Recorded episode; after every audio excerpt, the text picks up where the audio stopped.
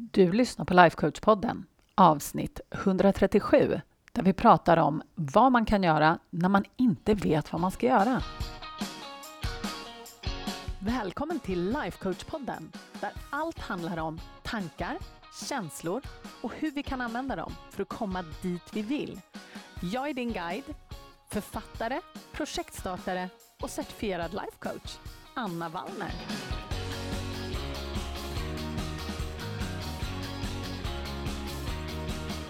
Men hej hallå och välkomna till podden. En ny vecka, nya utmaningar, eller hur? Det är ju så.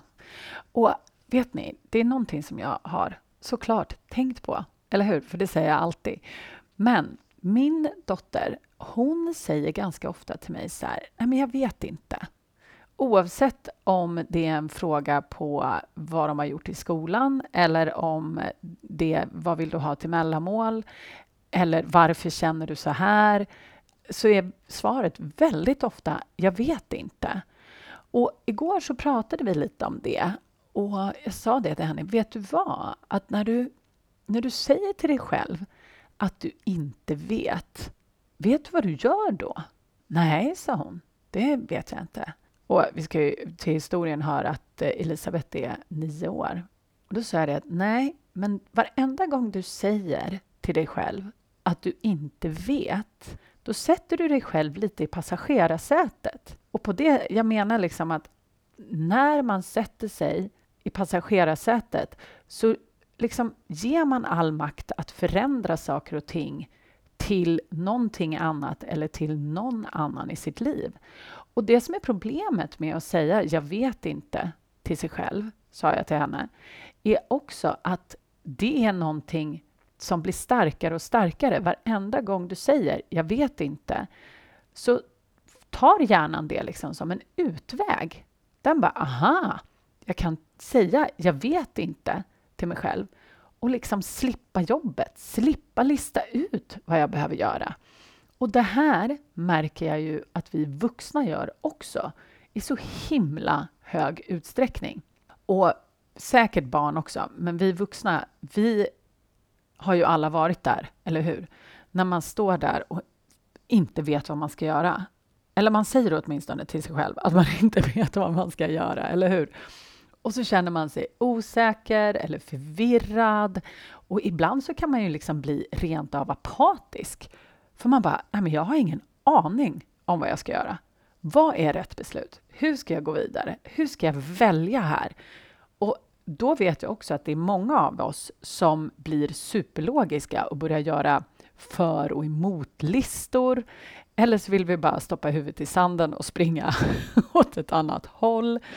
För det som är så himla spännande med den här tanken, jag vet inte, det är att det som händer när vi tänker jag vet inte, det är att vi liksom inte heller listar ut det. Vi är inte proaktiva, vi tar inte ansvar, vi flyttar oss inte framåt, vi tänker inte utanför boxen. Så resultatet blir ju att vi fortsätter stå där och stampa i vår förvirring. Eller hur? Och det här tycker jag är så himla spännande, för att det är supermänskligt att säga till sig själv att nej, men jag vet inte. Men är det verkligen sant? Väldigt ofta så är det ju inte det. Så det här tänkte jag att ja, men det här måste vi prata lite om idag, eller hur? För att ibland så gäller ju det här livsval. Liksom. Ska jag vara kvar med den här partnern? Eller ska jag ta det här jobbet? Eller ska jag flytta till den här staden? Eller vad det nu kan tänkas vara. Och ibland så är det ju bara lite mindre grejer som inte är så här himla avgörande. Men det kan ändå få oss liksom att känna oss som att vi är i något slags vakuum. Jag skulle säga att ja, alltså vissa som kommer till mig med det här och säger att jag vet inte, de upplever att de liksom har grävt ner sig lite i ett hål. Och jag brukar väl personligen känna att det känns lite som ett väntrum, typ. Att man står där och bara, jaha, och så hoppas man liksom att någon ska komma in i det här väntrummet och bara, Anna Wallner, varsågod nästa. Du ska ta den här vägen och sen så var allting löst. Eller hur? Alltså man hoppas ju lite på något sätt att man ska få någon sån här, nu är inte jag så kyrkligt lagd, men man brukar ju säga divine intervention, liksom att någonting bara ska hända så att man magiskt bara liksom kommer till något svar. Men grejen är ju det att det händer ju väldigt sällan, eller hur? Och någonting som är så spännande också med det här med våra hjärnor och just det här, jag vet inte. Det är ju för att det är ju världens bästa strategi. Och när jag säger strategi så är det ju så här, våra hjärnor är superslöa. De hatar förändring. Och så länge vi inte tar något beslut om någonting, då behöver vi säkert heller inte göra någonting åt saken. Eller hur? För så länge vi liksom står där och bara, nej, men jag vet inte. Kanske jag borde göra det här eller kanske jag inte borde göra det här eller vad ska jag ta för något beslut i den här frågan? Så länge vi står där och stampar, så länge vi befinner oss i det här hålet eller väntrummet, så kommer hjärnan heller inte behöva ta någon action. Vi kommer inte behöva lösa några problem. Vi kommer inte behöva utsätta sig oss, eller utsätta sig. Vi, hjärnan kommer inte behöva utsätta sig för någon slags förändring. För det här har vi också pratat om hundra gånger tror jag. Att hjärnan hatar ju förändring. För att förändring, det är osäkert. Så att mycket hellre än att skapa någon slags förändring så vill hjärnan mycket hellre att du bara står och stampar på samma ställe och funderar på vad är det jag ska göra. För så länge du står där och stampar i väntrummet så kommer det inte ske någon förändring. Eller hur? Så det här är ju liksom världens smartaste strategi från våra hjärnor. Att den matar oss med så här, jag vet inte. Och sen så får den oss då, genom att skapa den här förvirringen eller apatin eller vad det nu eh, är för någonting, så får den oss att göra absolut ingenting.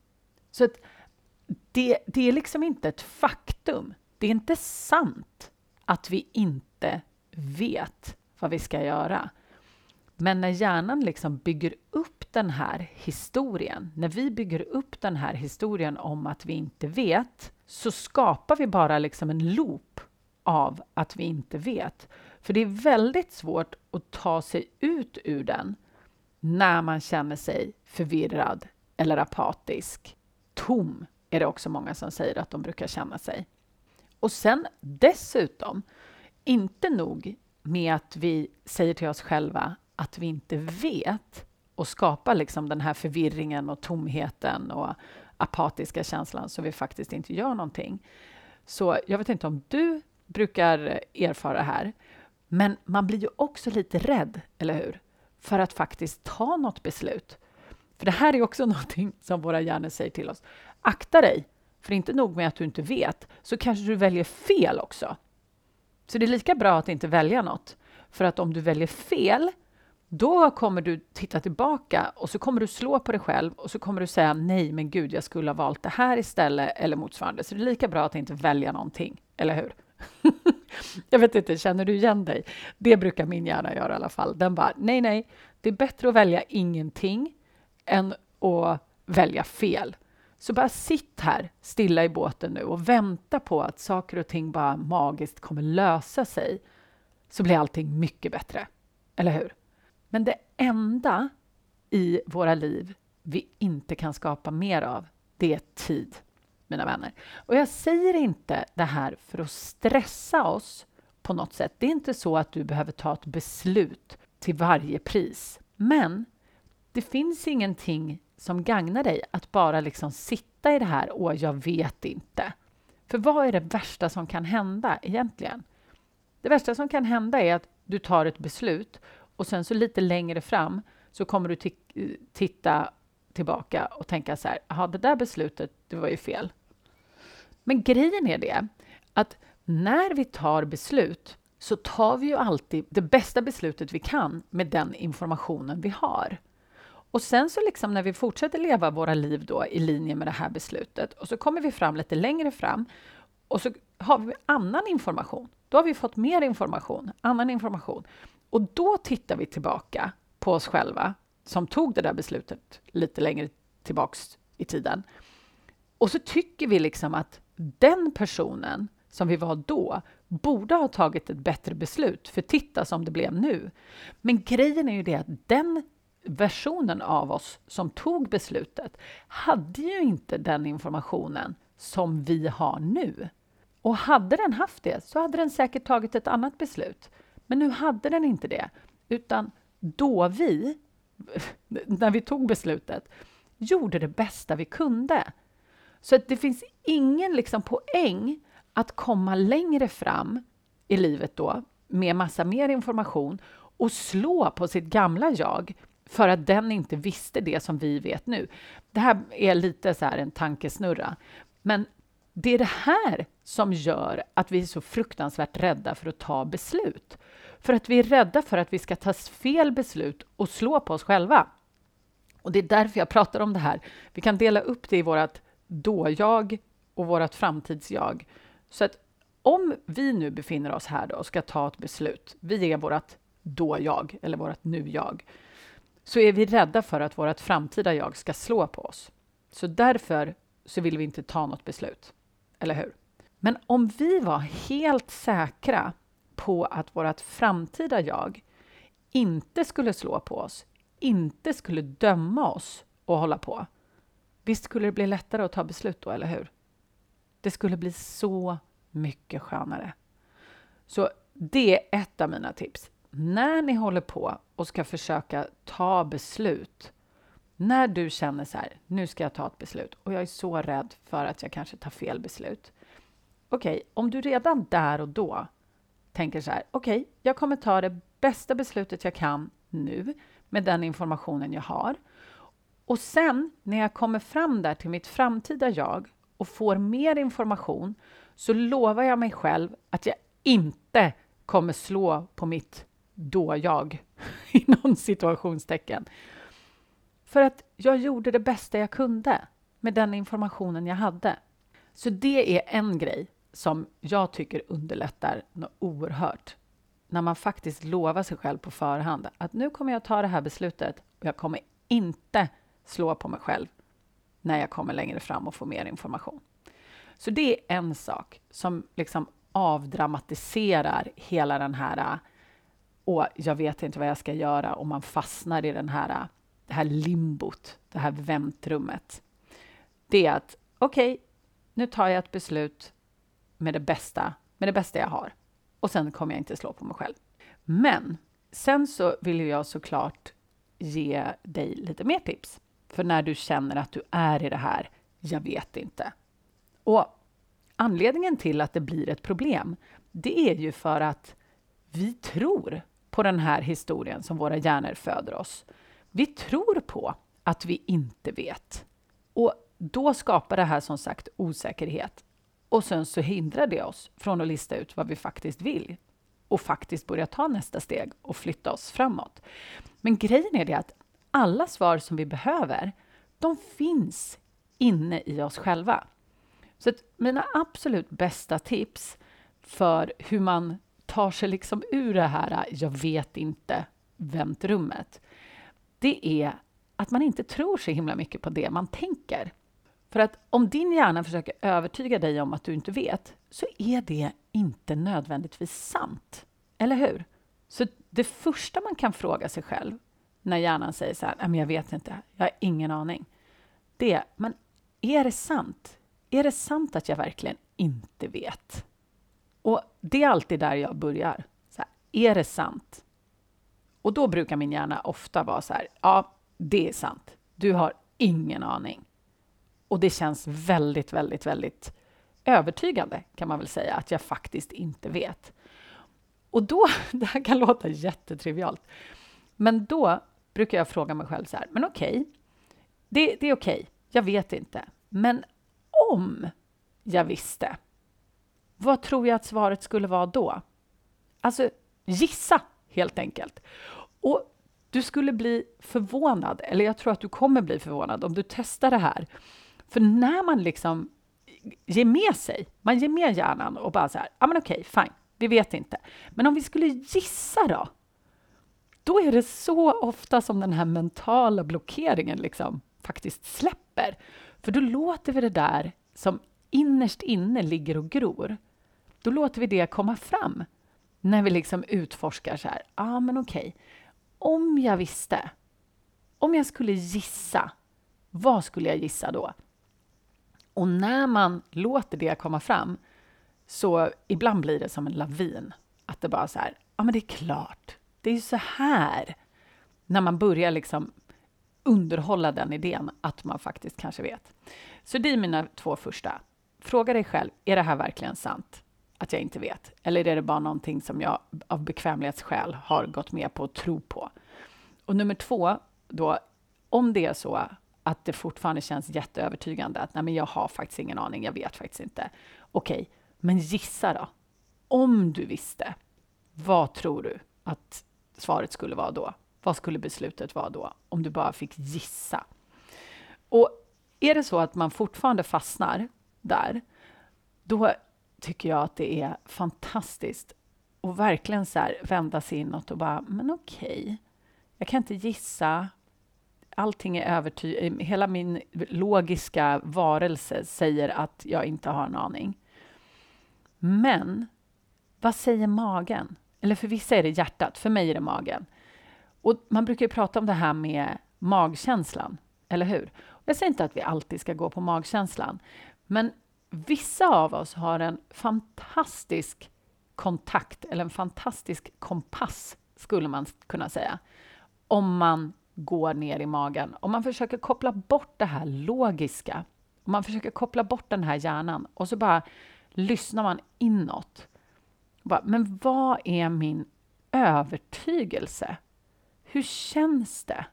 Och det kan vara ett supereffektivt sätt att liksom verkligen låta fokus ligga på vad du vill. Och även om du inte väljer att lyssna på det så kan du åtminstone liksom låta den rösten, den delen av dig liksom komma fram. För det gör jättestor skillnad.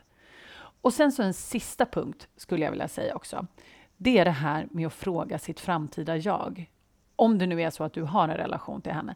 För att jag vet att väldigt många av er har det, för ni har lyssnat på podden så pass länge. Men om det här är ett nytt koncept för dig, om första gången du hör det här, att eh, ha en bra kontakt med sitt framtida jag, då kan du lyssna på Life Coach-podden, avsnitt, det är, nu ska vi se, jag skriver upp det här någonstans, 93, 118 och sen så bonusen efter avsnitt 118, så det kommer två eh, efter varandra.